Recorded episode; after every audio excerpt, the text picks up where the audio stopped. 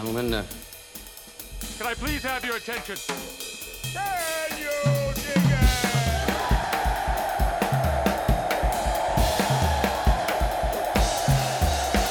Greetings, dear listeners. This is Jonah Goldberg, host of the Remnant Podcast, brought to you by the Dispatch and Dispatch Media. Um, we have a great guest today. I think this is his second time on here. Um, I'm a big fan of his work. I will I, I will use this moment to confess that I have not dived as deep into his latest book as I would like.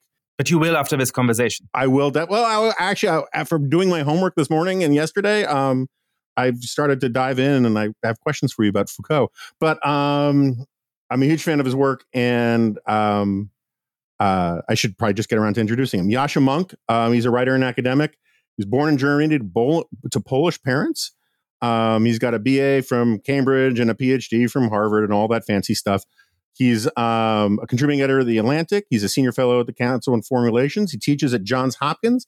And his latest book is The Identity Trap A Story of Ideas and Power in Our Time. Yascha Mounk, welcome back to the Remnant. Thank you so much.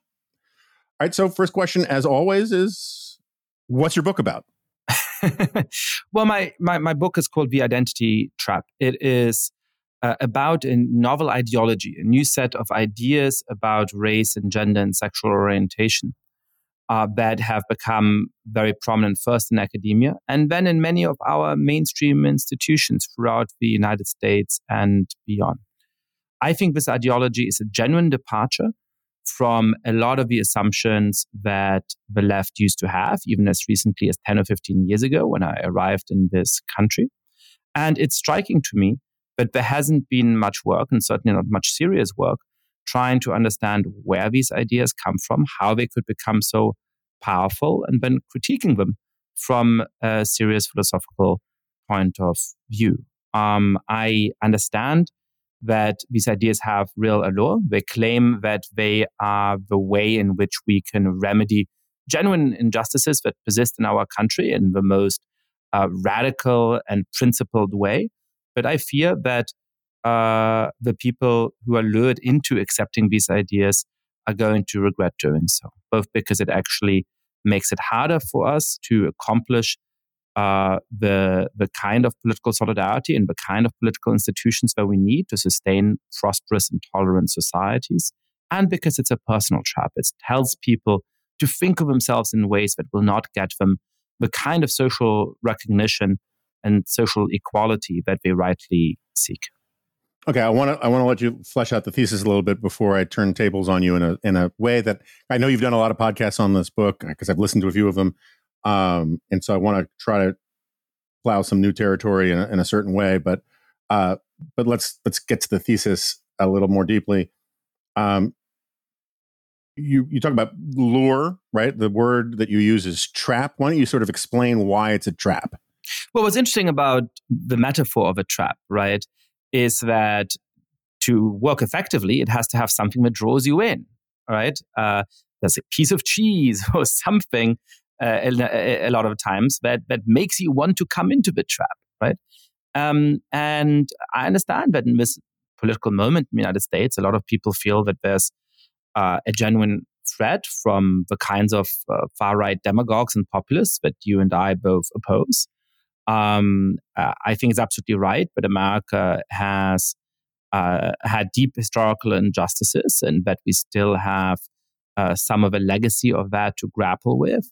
And so that makes it, and, and of course, you know, politics at the best of times, as Max Weber says, is the slow boring of hard boards. It's uh, never quite gives you the results you want, and slowly at that. And at the moment, if you're looking at the chaos in Congress at the moment and so on, it feels particularly hopeless to get uh, a remedy through our institutions. And so all of that helps to explain why a bunch of people started to coalesce around an idea that uh, said uh, the problem with our institutions is not that we haven't lived up to their ideals.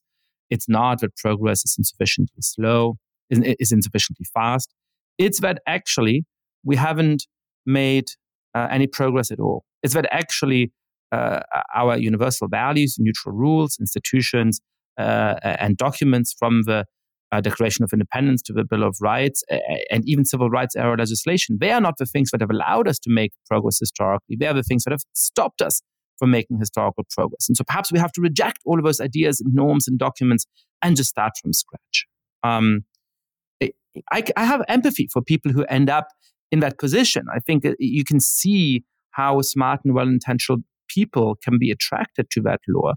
I fear that it is going to be a trap. And let me say a little bit about the kinds of ways in which it's going to be a trap. One is that many of the organizations that have embraced the kinds of social norms and ideas that had flown from this, of deferring to each other on the basis of your identity, of calling out anybody who has offended you, whether or not they uh, are really guilty of uh, some terrible words or behavior or they inadvertently uh, defended you uh, or offended you. Um, uh, the forms of defenestration uh, and and and callouts that have become so prominent in many spaces have made it much harder for important institutions to do their work. Some of those institutions are uh, explicitly left leaning or progressive uh, ones, uh, some of which have important missions. Um, uh, a lot of them are also mainstream institutions, institutions like TED, which was embroiled in huge turmoil in the last days, institutions like the New York Times. Um, the, the, second thing I worry about is the way in which this has changed how we educate children, uh, what message our institutions send about how we should relate to each other as Americans and how we should raise the next generation. Um, some of the most influential educational consultancies now, like one uh, characteristically called Embrace Race, think that the main goal of our education should be to get children to think of themselves as quote unquote racial beings. And uh, you know, this sometimes involves practices like going to third grade, second grade, first grade classrooms and separating kids out into a black group, a Latino group, an Asian American group, and a white group. Uh, the, the hope of this is to, uh, you know, create activists out of minority uh, students and create, uh, uh, uh, you know, white students who are deeply aware of a white privilege and fight against injustice. Everything I've learned from history and from social science makes me think that the outcome that's likely is a different one. It's a zero sum conflict between different groups in which those white kids don't become great uh, Ibram X. Kendi style anti racist activists. They start to think, well, this is my group and that's what's most salient about me. I'm going to fight for the interests of those groups. And then you've created racist and white supremacists rather than anti racists.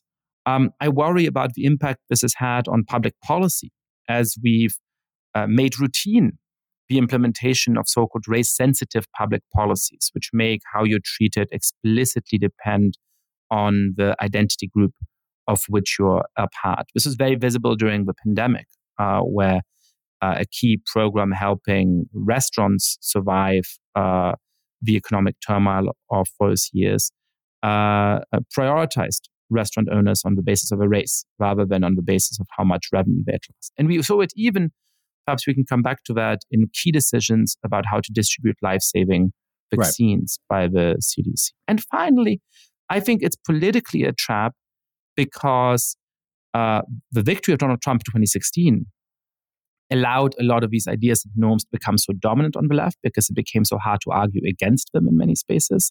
But the dominance that these ideas now have in a lot of mainstream institutions helps to explain why Donald Trump is running head to head with Joe Biden in polls for 2024. I don't personally share this judgment, but more Americans now think that the Democratic Party is too extreme and think that the Republican Party is too extreme. And according to a recent analysis in the New York Times, about a tenth of Republican voters come from a new group that is predominantly non white, quite young, predominantly pretty progressive on social issues, but so worried about the hold that quote unquote wokeness has of our institutions that they're fully intending to vote for Donald Trump in 2024. Yeah, so I, I listened to you talk to Charlie Sykes and and and and Coleman Hughes and a couple others, and and one of the points that I would want to just sort of lay down my priors about is I'm a passionate both sideser, um, and uh, but I don't think a lot of people think that criticizing both sides implies a symmetry or a moral equivalence between both sides. And I don't think that's right. For cultural, sociological reasons, all sorts of reasons, there's a profound asymmetry. The the the people that you're picking an argument with have way outsized cultural power in elite institutions um, that the right doesn't, and and but the right has outsized power in electoral politics, and so you know, as someone who really does not like this whole new right wing post liberal integralism stuff, at the same time, I I struggle to take it too seriously right now because I just don't think it has a lot of intellectual power behind it. Um, and so the the way I look at it is the intellectual threat to classical liberalism, rightly understood, right, where you and I probably disagree about the welfare state and a bunch of different things, but we both are classical liberals in that core way, right?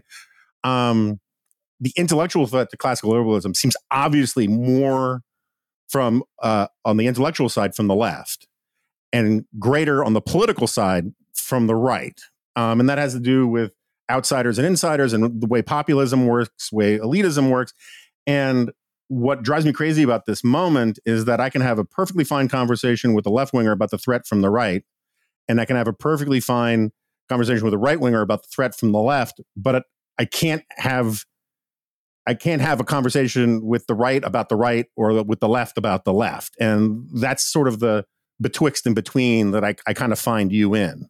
Yeah, no, I think that's right. Um, I guess for all kinds of historical and biographical reasons I come from the left and still consider myself to be on the left. So perhaps I'm the one left winger you can have a conversation mm-hmm. with about the left. But I, I, I agree there with are about your six of them. Yeah, I mean, there's you, there's Jonathan Haidt. There's, I mean, there are a handful of you, Right, but right. you know, yeah. No, I, I agree with your broader diagnosis. I mean, the simple way to put this is just that, you know, the nature, there's this dumb debate about like, you cancel, no, you cancel, no, your side is worse at canceling, right? right. And it obviously depends on uh, who you are and what your job is. If you are a member of a explicitly conservative organization, um, if you're a fellow at the Heritage Foundation, then there's very strong cancel culture from the right. You criticize Donald Trump too much at Heritage. Best of luck keeping your job. Best of luck. you support the war in. Ukraine, you lose your job at the Heritage Foundation. Exactly. And that's the, uh, exactly the, the kind of narrowing of debate and imposition of a party line that I think is really damaging to institutions. Think tanks have a right to employ people they find politically uh, uh, simpatico. But I think when uh, uh, you know you cannot criticize your own anymore for fear of losing your job, that is really unhealthy for the kind of intellectual culture you create, and that is a very strong problem on the right. Now, if you are in a organization that is explicitly progressive, then you are worried about a different set of threats. And importantly, if you are in an organization that is facially neutral, you worry more about the left than the right. You know, I've Mhm. had uh, Trumpists calling for my head over various things I've said and written. When that happened, I was never worried that my dean or my department chair is going to call me up and say, "Ooh, you know, the MAGA crowd is really upset with you," right? When people on the left have, in bad faith, accused me of bad things, um, I did worry about that, and once or twice I did get that email, right? Um, so it just is a different. Uh, so so it depends on where you are. If uh, you are in a facially neutral institution like a university, a corporation, um, or uh, a, think tank that claims to be nonpartisan, you tend to be much more worried about that threat from the left, right? So that's sort of on on on on, on the idea of like where the limitations of speech are, and then there's a broader question of like where's the where's the threat coming from to these ideals, right? And I would say three things. One, the bigger political threat is from the right, in part because the right is much more likely to win elections. I think if a left wing populist runs against a right wing populist, the right wing populist nearly always wins. Second, the deeper intellectual threat and the more interesting intellectual threat comes from the left. Um, uh, you know, uh, some people have said in response to my book, well, identity politics, that's, that's always been on the right, and it's white identity politics. At one level of description, that's absolutely true. Of course, we've had white identity politics in the United States since its founding. Um, but what we now observe on the left is a genuinely new ideology that has very different roots and that is attractive for different reasons. And grappling with that, I think, is an important thing, in part because the arguments against right wing ethno nationalism have been well made. I've made them, a thousand other people have made them, uh, and they're not very interesting because it's not a very sophisticated tradition in the end. Um, the threat from the left, I think, is both more prevalent in these mainstream institutions, and more interesting intellectually, more worth grappling with, more worth understanding, in part because it's new, and in part because it's, I think, more sophisticated, actually. I mean, third, just in practical political terms, one of these things is the yin to the other's yang. It's not just that you're sort of like, oh, you know, one is more important to the other. And it, so is the other still important enough that we deal with it? We're only going to be able to beat far right extremism if something other than the MAGAfied Republican Party wins a crushing majority in American politics. And we're only going to be able to win a crushing majority or perhaps a majority at all if the leaders of those institutions and political parties and those presidential candidates very clearly reject this influential but deeply unpopular ideology on, on the left. Yeah, I mean, I, I would argue it's uh, whether you want to call it Hegelian or symbiotic or whatever, but there is the people who benefit the most from the high watermark of defund the police talk were extreme left wing academics at the University of California and extreme right wing pundits it they both benefited and everybody in the middle suffered because of the stupidity of the argument. And yeah, it was it was Ibram X. Kendi and Donald Trump who profited. Right. And there is this i mean our friend mutual friend david french you know i think he's the guy who coined nut picking where you pick the worst aspect oh is that david the, came up with that term? I think it was. At least huh. I, I, I, never I, I never heard it until him and i think he credited himself for it. But you know, you pick the worst gargoyle on the other side, you hold them up like Medusa's head, and you say, "See, this is what their that whole tribe is like." Right. And then the other side does it to our side. And so, like, you know, the the the right now is all Marjorie Taylor Greene and Matt Gaetz, and the left is all Ilhan Omar and you know and AOC, and it does a profound distorting disservice to actual debate and and politics. But I, I do I do want to push back, and part of this is devil's advocate um, on a couple things. One, I would like if I were arguing with a left wing identitarian and they said, well, we always had white identity politics. I don't think that's necessarily, I don't think that's entirely true in this country. Um, the definition of who was white was a moving target for a long time in the 19th and early 20th century. Um, uh, you know, the bohunks of, you know, and the Jews and my people who came off boats, um, they were not generally considered white, you know, by a lot of people. Um, the but the more important point, I, I, the more important point is like I've been on this kick for a while. I love intellectual history. Spent my life reading intellectual history. I'm not saying intellectual history is not important. I know you come as training as an intellectual historian, but you keep saying that wokeness or whatever we're going to the identity trap or identity synthesis is a new idea. And longtime listeners to this podcast know is that I have increasing skepticism of any claims that anything is a new idea. Um, new branding, sure, right? Uh, new concentration of facts and context, sure, right? But like, um, I'm kind of with Calvin Coolidge in his Fourth of July speech, where he says, you know, and I'm, I'm kind of with Francis Fukuyama on this, is that I do think that broadly speaking, liberal democratic capitalism really was, in an important way, the end of history. And virtually all of the new isms that people come up with um, including a lot of the ones that are now old Marxism, fascism, Nazism. These are all different forms of reactionary thinking. And so, identity politics or identitarianism is a very old idea. It takes many forms. I mean, de Maistre is the guy who says about the, de Maistre is the guy who says about the Enlightenment, you know, I've I've met Russian man, I've met Persian man, I've met this man, I've met, but I've never met this this creature called man. Right? There's this idea that the iron cage of identity the people that you engage with in here, and I think you do a fantastic job. But um, from what I've read, but like I got drenched in this stuff in college. I had more Foucault than Federalist Papers. I did Derek Bell. I did, you know, we didn't even call it critical theory. We just called it theory because like the only theories you were allowed to talk about were all this stuff. And um, and so when woke comes around, I'm like, I've this all rhymes with the stuff I learned 15, 20 years ago, um, now 30 years ago. And um, and so I'm the reason why I, I, I, I, I'll stop monologuing in just one second. The reason why I think the new idea thing is dangerous, and this is less an accusation at you than it is at just the, the way the dynamic always works, is the left comes up with what they claim to be a new idea. The right takes them at their word and says, oh, well, this isn't just political correctness. This is something completely new that we in our new Saul Alinsky fever have now have permission to abandon all of our old responses to it. Right. So, like, there's this whole context on the right now that wokeism or this jackass who's the chairman at, at, the Claremont Institute calls woke communism, whatever, you know, whatever the label is, it's all nonsense, right? Um, and I don't like wokeism, but it's such a novel threat that the old fusionist conservative arguments, the old liberal arguments out are inadequate. And, yeah. And so we have to respond fighting fire with fire. And then the right says that, and it gets back to this dialectic thing. The left says, look, these guys are rejecting all the norms. That gives us permission to triple down on our rule breaking. And that's how you get this vicious cycle. And if everyone could just sort of say, hey, look, industrial policy, not a new idea. Identitarianism, not a new idea. We have answers to this. The classical liberal philosophers spend a lot of time thinking about this stuff and they think it's a bad idea. It's a siren song. It's a trap, as you put it.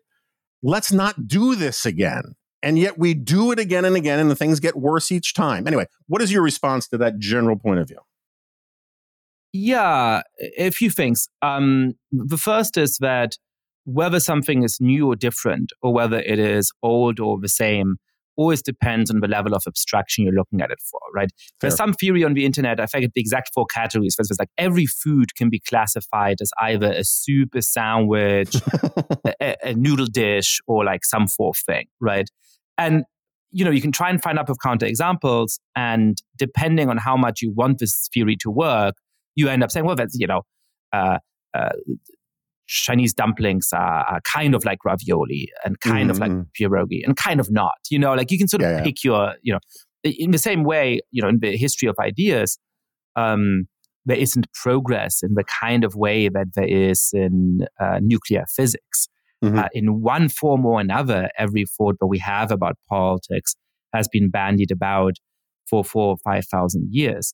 Uh, and nevertheless, the kind of ideas and assumptions we have today are quite different from the ones that people had in the day of Plato and Aristotle. So I think, you know, in a way, there's a half full, half empty debate. I, I do think that um, the main themes that come from the intellectual history I trace, in the combination they now stand, are very illuminating about the nature of social justice politics and quite different from what we have at previous junctures. So, very briefly, those are a skepticism about objective truth rooted in Foucault, a use of a kind of politicized form of discourse analysis uh, rooted in Edward Said, which explains why a lot of politics now is not arguing for legislation, but saying that this or that movie is problematic or we need more representations in that kind of form. Uh, the form of what you call strategic essentialism, inspired by Gayatri Spivak, which means that these essentialist accounts of philosophy might in theory be wrong. But for strategic purposes, we have to encourage oppressed people to double down on their identity. That explains why in activist spaces, um, when people say um, race is a social construct, and then 10 seconds later they go on to say black and brown people want this, uh, that's rooted in strategic essentialism. The deep skepticism about the ability to make progress uh, and therefore the call for more race sensitive public policies that make how we're treated explicitly depend on the group we're from, that comes from Derek Bell. And then finally, the sort of broadened version of intersectionality that comes from Kimberlé Crenshaw, which means that we can't understand each other if we stand at different intersections of identities. And that to be a good, you know, a member in good standing in any progressive organization, you also have to sign up to 17 other claims that other groups within the space make. I do think that those things together uh, explain a lot about our contemporary politics. Um, and, and in that combination are, are, are novel in important ways. Now, the second thing I'll say is look, if you in college reading Foucault and Bell and so on, and you're telling me it's not new, my answer to that is, well, you read the exact tradition that I've outlined in the book. That is where I think these ideas come from. That is, you know, what's new is these thinkers that you're looking at. Foucault and Bell are very different from other thinkers, but but they are the ones who founded this tradition. Now, the follow up question is, you read this 30 years ago, but I'm talking about something that happened 10 years ago. And here I have an answer that is uh, clearly delineated in the book, where I think one question is,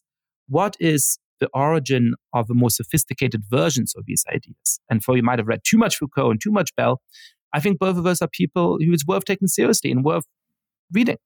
I got um, a lot out of reading them. I did. I read them too much, but I read. You know, it was worth reading them somewhat. Yeah. No, exactly. And I, I, I try to spare people the pleasure or pain of reading them by by summarizing the thought and how it came together in the book. But then what happened? And that's the second part of my book, is that they were vulgarized and popularized on Tumblr and Thought Catalog and Vox and the Washington Post over the course of the last 10 years. And uh, so, so, so, so the ideas that we see today root in that tradition that at this point is between 50 and 20 years old, but they took on this viral form that was able to have much more influence over the course of, of, of the last 10 years. So, you know, Robin DiAngelo and Ibram X. Kendi uh, are not very original thinkers, they're certainly not sophisticated or coherent thinkers, but they did manage to package those older ideas in a new form where they had a new virulence.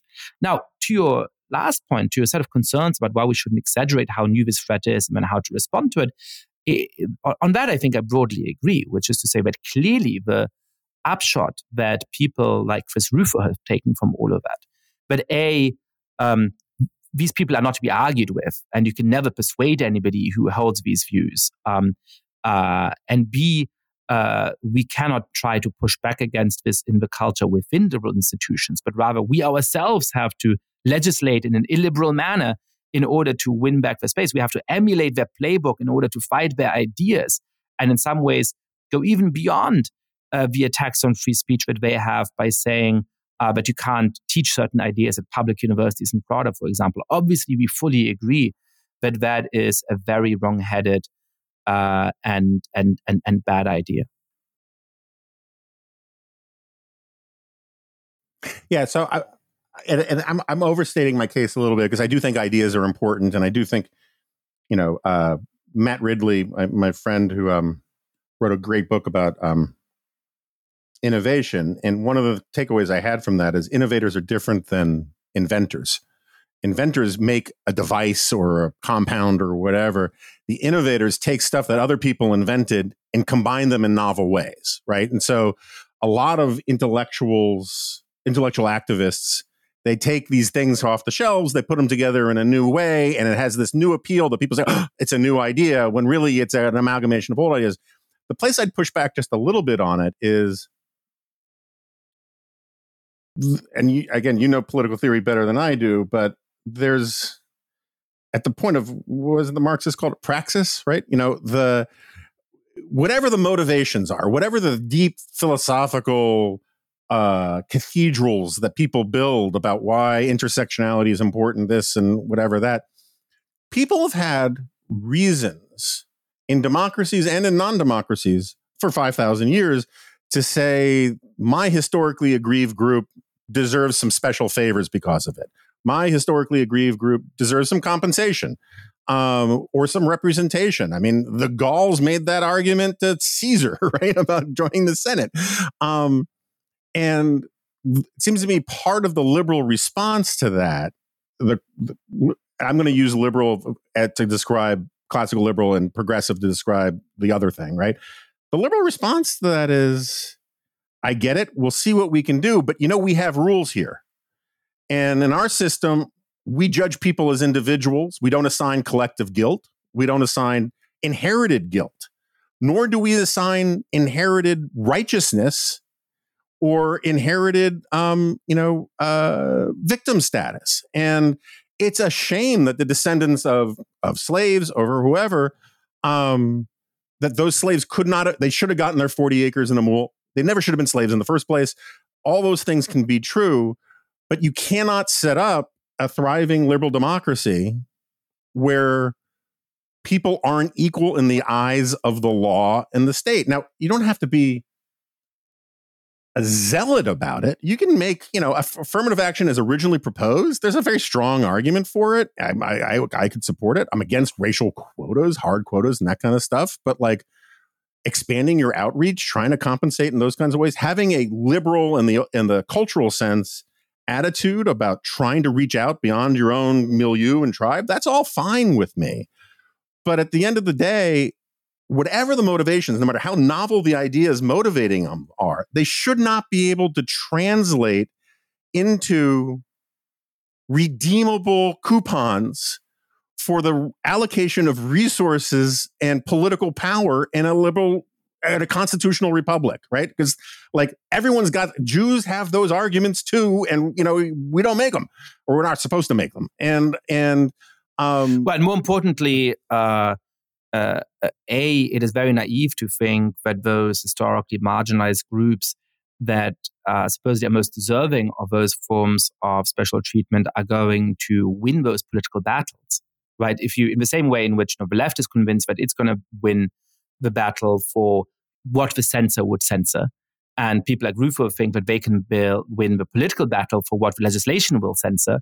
But in, in reality, what we'll end up with is half of a country where you can't say one thing and half of a country where you can't say another thing. And I'd rather have a country where you can say what you believe in any context, right?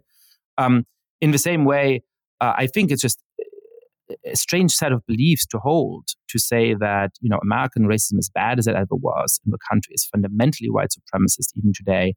And somehow, if you make public policies explicitly turn on uh, the race into which you were born, the people who are going to win out are always historically marginalized. I think it's a very naive idea. And then uh, the political process, and we know how ugly political processes are in the United States right now, of fighting over those spoils, of saying, hang on a second, you're taking away those vaccine doses from, from us, we're going to fight for them. That is going to bring out the worst kind of zero sum conflict, but has often doomed ethnically, religiously, and religiously diverse democracies. Yeah, no, I, I think that's a great point. Um, um, and also, you know, one of the things I, have been fascinated by this, what the what the evolutionary psychologist uh, John Tooby calls the coalition instinct, which is this natural desire, this an innate thing about forming teams, you know, and it's not just tribal or ethnic. And one of the great things in your last book, The Great Experiment, is you run through a lot of the social science on this. You can just arbitrarily assign A and B teams to a classroom and very quickly, oh, look at those A's. They're horrible people, right? I mean, like that, it, our brains get tribal really fast really easily. And so, like the stories you begin the book with about assigning people to embrace their race, the idea that those instincts won't kick in, particularly when the white kids are the only ones who are told they're on a bad team, right? I mean, when you tell, I mean, Sheri Berman and Jonathan I have written about this too, is about how there's a lot of evidence now that if you keep calling people racist, it actually makes them racist where they otherwise weren't. And that's why that's why I, I picked a little bit of a, a sec- exception with you about the the white identity history of white identity politics. America was a better place when Italian Americans or Jewish Americans or Irish Americans it never occurred to them to say, you know, as a white person, I think X. Well, I'm guessing no, right? I, I, I, I, guess I would argue that part of that politics was determining who's in and who's out. And the old WASP elite had a form of white identity politics that well, the Italians aren't white, they're swarmy, right? Uh, they don't count as white. There was a way of protecting the in group that uh, enjoyed the privileges. Um, but to the broader point, um, a couple of thoughts. First, you know, social psychology is really important for understanding politics. And we have this powerful drive to form groups and to favor the in group over the out group. That is malleable. One of the great tasks of a society like the United States is to make sure that we think of ourselves in part as Americans or in part as people who support the New York Mets or whatever tribal group that is not just breaking down along these very clean ethnic and religious and racial lines. Because otherwise, if that's how people, you know, I am deeply defined as a white person, uh, that is going to lead to those forms of zero sum conflict that are, that are very, very dangerous. Um, now, I think there's real questions about uh, uh, how you then interpret this this new ideology, and I think it is one of the forms that this in-group instinct takes. Often, what's most natural for you to gravitate towards is to say, "Well, my group is the ethnic in-group," and that can have a majoritarian form. Uh, Viktor Orban in Hungary saying the only real citizens of this country are people who are Magyars and uh, the Romanians living in our country and the Sinti and Roma living in our country and any immigrants who are coming in, they're not real Hungarians, they don't count. But that instinct exists among every ethnic group in the world. And I do think that much of this uh, identity synthesis, as I call it, much of the wokeness today, is a sort of highfalutin, uh, supposedly more noble channeling of those same ethnic in group instincts. So I, I get your point that it has a connection to older forms of ethnic in group politics. But the justification it has and therefore the way it operates and the demands it makes is genuinely novel nevertheless. Our politics is always a mixture of social, psychological, evolutionary instincts and the way in which they play out in the current form. And you need to understand both the social psychology and the particular ideological constructs to see how it operates and also to to to argue against it. And the, the other point I want to make on that on that point, slightly going back in the conversation, is uh, philosophical liberalism has for 100, 150, perhaps 200 years now been the most important philosophy against which all radicals try to prove themselves. And that was true of Marxists in the late 19th century, it's true of fascists, in the middle of the 20th century. It is true of the post liberals on the right who somehow think we're going to build the Vatican states uh, in North America today. Um, uh, and I think it is true of this movement as well. And what is absolutely right is that all of those anti liberal um, movements, by virtue of being built and defined around a rejection of the same set of ideas, wind up having some structural similarities.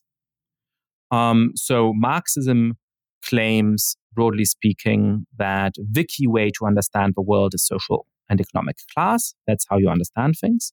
Secondly, that all of these bourgeois liberal ideals are just a way of pulling the wool over our eyes, but just a way of making us blind to the way in which power actually operates. And the point is to make it easier for the bourgeoisie to keep screwing over the working class. And so, what you need, you need a revolution where you abolish the bourgeoisie and uh, uh, make actual progress. Now, what do uh, what are the three key tenets of the identity synthesis today? It's to say, number one, the key metric, the key way to understand it's not social class, it's race, gender, and sexual orientation. But it's, as Jonathan Haidt would say, monomaniacal in exactly the same way, just put some different content in.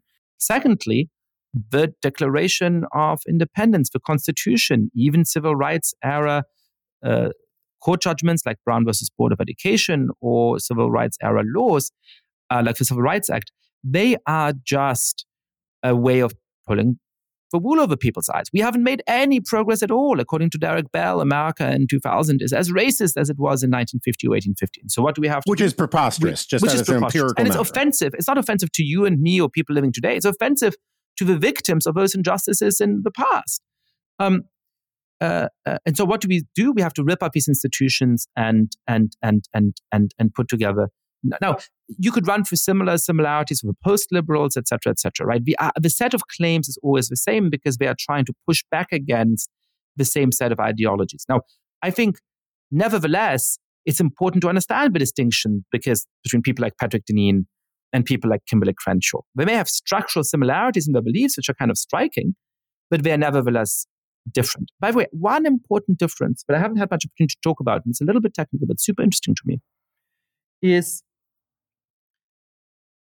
in the nature of the ultimate promise between Marxism and the identity synthesis. A lot of the structure is similar, but Marxism has a universal promise at the very end. We have a revolution, black box, not exactly sure how, the state withers away, the proletariat has become the universal class, and now everybody is truly a brother to each other. These distinctions have gone away, and we now live in this paradise where we are all living in solidarity with each other. Again, not clear how we get through the black box, not how it's worked out historically, not an ideology I'm attracted to. But you can see how that end point, if you believed it were realistic, would be attractive. It's a very Kind of a- Christian tale, right? I mean, it's just about an eschatology at the end through a struggle. Yeah, it- right. Yeah. yeah. One of the strange things about the identity synthesis is that it's done away with at eschatology. hmm What's interesting. Because what provokes uh, members of this tradition more than anything else, it is people like Karen or Barbara Fields or people like our friend Thomas Chatterton Williams who say uh, we should work towards an abolition of a category of race. Right?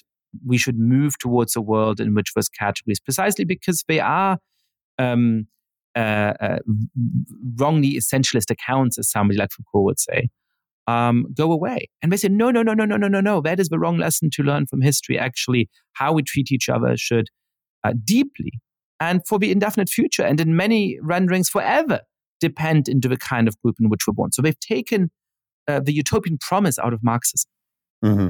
No, that's a that's that's a good point. And and again, I, I like your point. It's a good one, and I need to think about more about how the similarities between different schools of ideas all depend on your level of abstraction. And I, I think that's I think you're right about that, and it's a good way to think about it.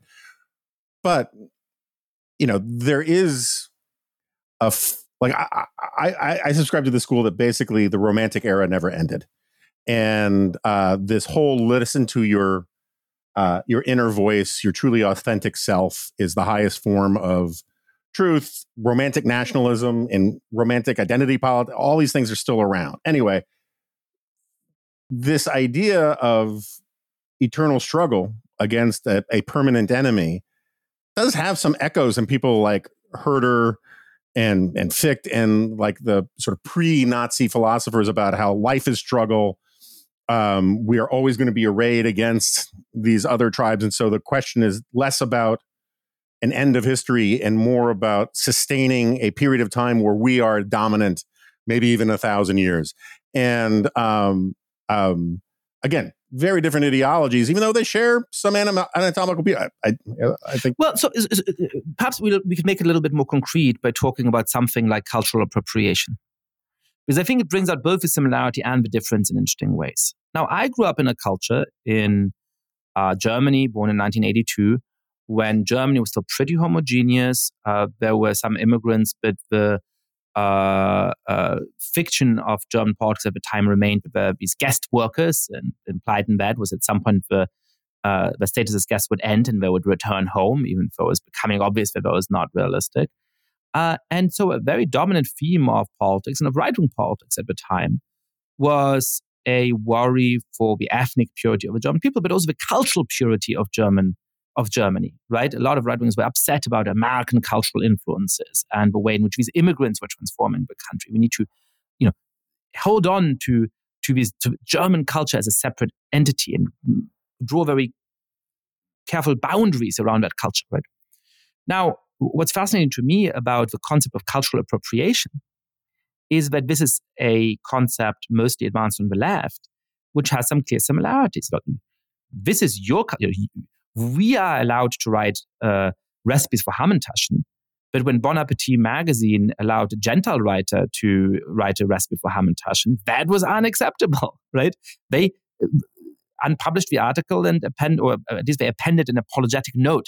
I don't know that you can still find it on the website or not. I shouldn't really speak. Um, uh, uh, and and so you know, you have a strange similarity in these worries about whose culture is what, preserving its purity and stopping other people from being influenced by it or influencing it in turn. And there's a real similarity here.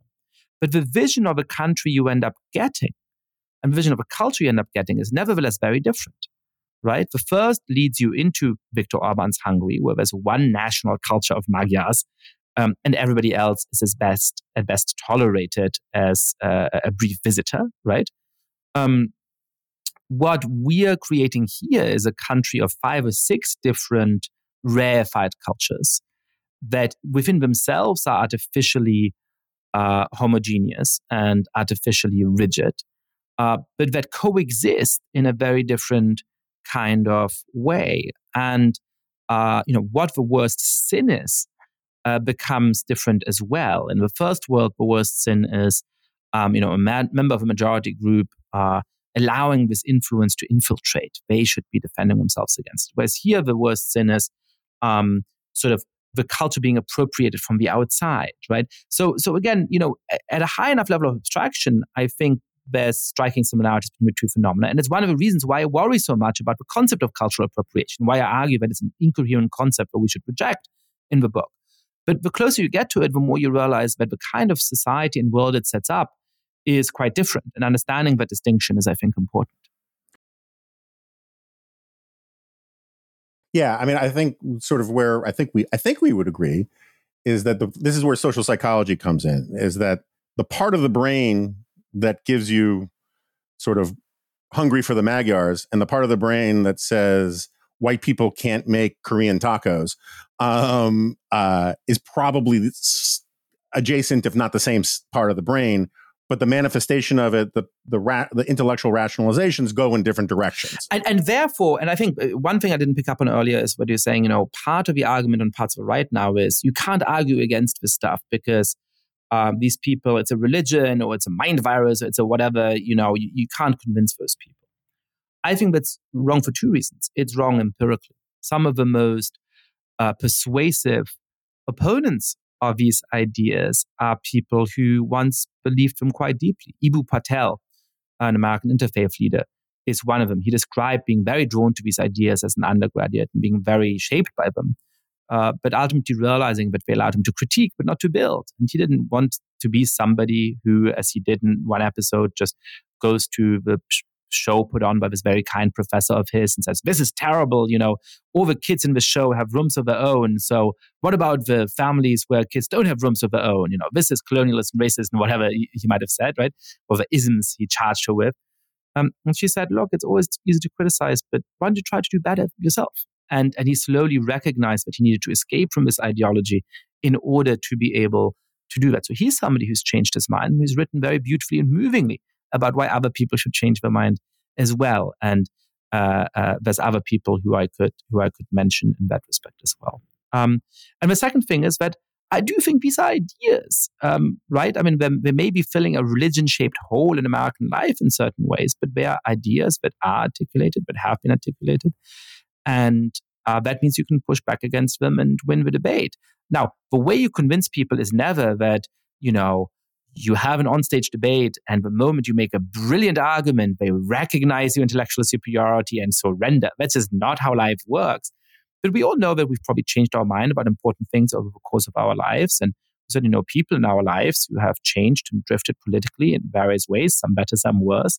Uh, and those are gradual processes. So I think when we're asking ourselves, can we persuade some people who now genuinely believe these ideas? And more importantly, can we make sure that the people who are torn, who do have many philosophically liberal instincts, but who also want to be virtuous and who are genuinely worried about injustices in America and who think perhaps some of these ideas have a pull, can we keep them on the liberal side? Can we appeal to them? Can we articulate the convictions of a reasonable majority of Americans who don't want either Trump or this stuff? Yes, yes, yes, we absolutely can. And, and to do that, we have to descend level of abstraction a little bit. We can't do that at the highest level of abstraction, we have to actually be able to push back and say, here's why cultural appropriation is applied to cases that often are genuinely unjust, like white musicians stealing the music of black musicians who couldn't have careers. Here's why it doesn't articulate what was wrong about those cases. It wasn't that there was white saxophonists. It's that black musicians weren't allowed to perform in a lot of concert venues, weren't allowed to travel through a lot of the American South, weren't allowed to Jim Crow was the problem. Jim Crow was a problem. And it doesn't tell us how to solve it because you wouldn't have solved it by stopping the white jazz musician. You would have solved it, and to some extent did solve it, by getting rid of Jim Crow. Yeah, so that that's where I agree. That that's what I was getting at earlier about how sometimes in a liberal democratic society, in a constitutional republic, you may have some great arguments about why your people were wrong and all these kinds of things, but we just don't do certain things. You know, we don't throw away the system because of these kinds of things. And and and so like your point about the debate i make a very similar point which is that when i debate people the goal i mean it's always it's it would be wonderful to reduce your opponent to an apologetic mess where they say oh my gosh i've seen the light but that never happens. The goal is to seem like the more persuasive and reasonable person to the median person in the audience right? Is like they're they're watching how these two people have their arguments and half you know a third of the room is automatically going to agree with the people w- with one guy and a third of the room is going to agree with the other but the trick is how do you move the center of gravity slightly in your direction and the place where I worry about this, and which is why I, I agree with you. I, I, really like the point about the cultural appropriation point about past white artists. I've heard you make it before. Is that um the the the arguments you hear about cultural appropriation most of the time, which I reject entirely. My view of cultural appropriation is that's just a longer way of saying culture right is cultures appropriate things and and living breathing advancing cultures do it more than static ones that you know uh, never update anything and, yeah and, and, and what just very briefly what i was saying just now i was articulating why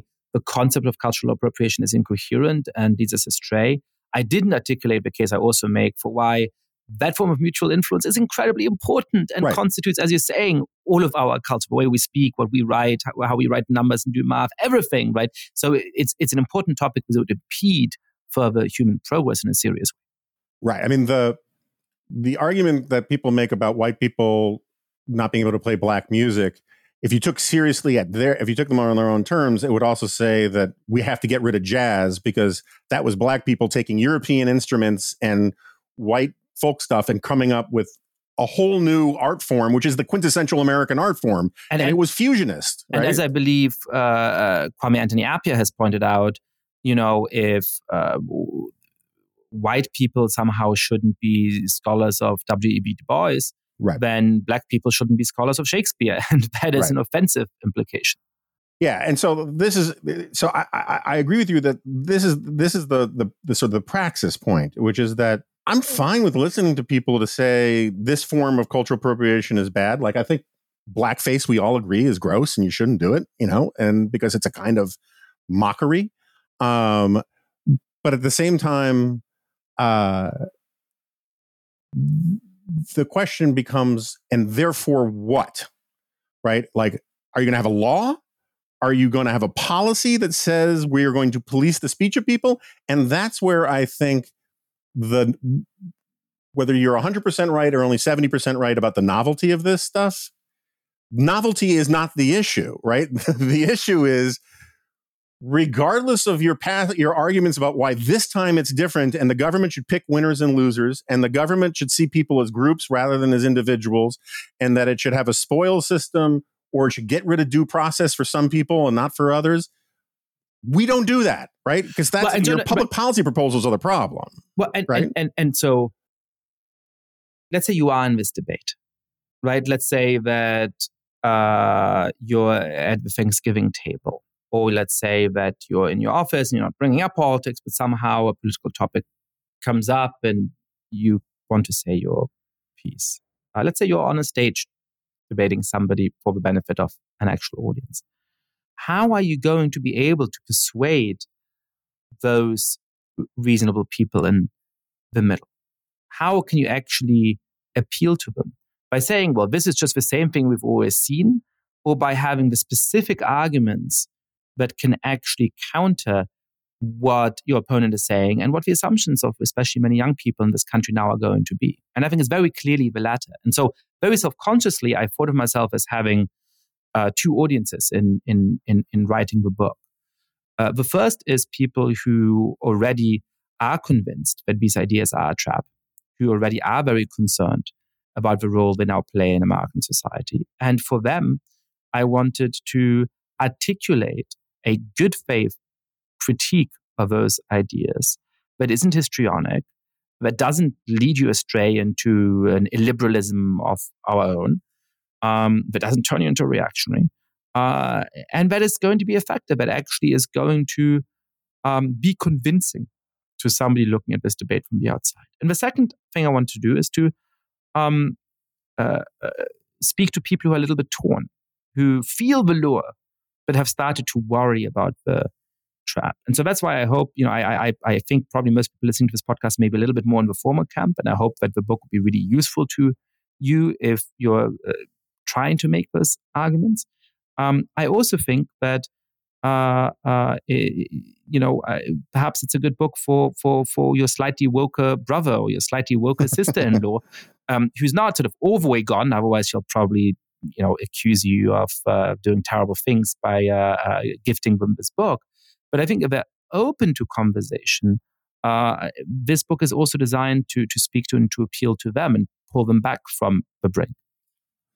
Um, okay, I want to ask you a question. I mean, I, I, we could go in a lot of different directions, but I want to ask you a question that I'm, I'm fairly positive will annoy you. Um, and uh, well, you, you, haven't annoyed me so far, so we'll see. All right. Well, now, now, challenge accepted. uh, so, um, I'm not going to get give you my full spiel about it, but one of the few things that I have a certain level of intellectual historians' expertise on is the history of neoconservatism. And the popular conception of neoconservatism these days is basically bagel snarfing warmongers, right? And I reject all of that. Neocons originally weren't even foreign policy people, they were domestic policy people.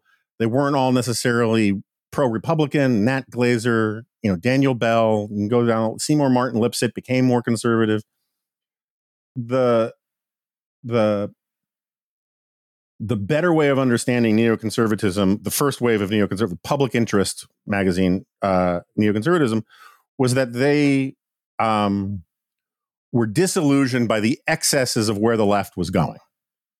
And they rediscovered, partly through social science, um, the basic wisdom of American liberalism. You know, I'm speaking with broad brushstrokes because there are different people in different places on all of this. But basically, you know, Irving Kristol writes about the American Revolution as a successful revolution. Um, Nat Glazer gets deep, deep into sort of the public policy stuff. They embrace a sort of uh, they discuss, you know, the, as Irving would put it, there were two cheers for capitalism because he was never fully moved over, you know, that kind of thing. And they were only called neoconservative because they were seen as betrayers. You know, Michael Harrington and these guys called them neocons as an invidious way. It was supposed to be, con- you know, conjure images of neo-Nazi or something, um, as a invidious way to sort of anathematize them. And I think the right, the proper understanding of the original neocons is that it, it's more of a description of their journey than any specific ideological content of their positions, because there was an enormous amount of heterogeneity when it came to actual ideas. And so I, I kind of count people like you and Jonathan Haidt and, and John McWhorter and a few others. Uh, none dare call them neoconservatives, but you're basically going through the same thing in a lot of ways, insofar as the excesses of the left, the illiberalism of the left is kind of freaking you guys out. And you're saying, look, I don't want to go right, but you guys, you got to stop going left because that way lies folly and disaster. And we're on a pretty narrow path about what what is allowed within the rules of liberal democratic capitalism.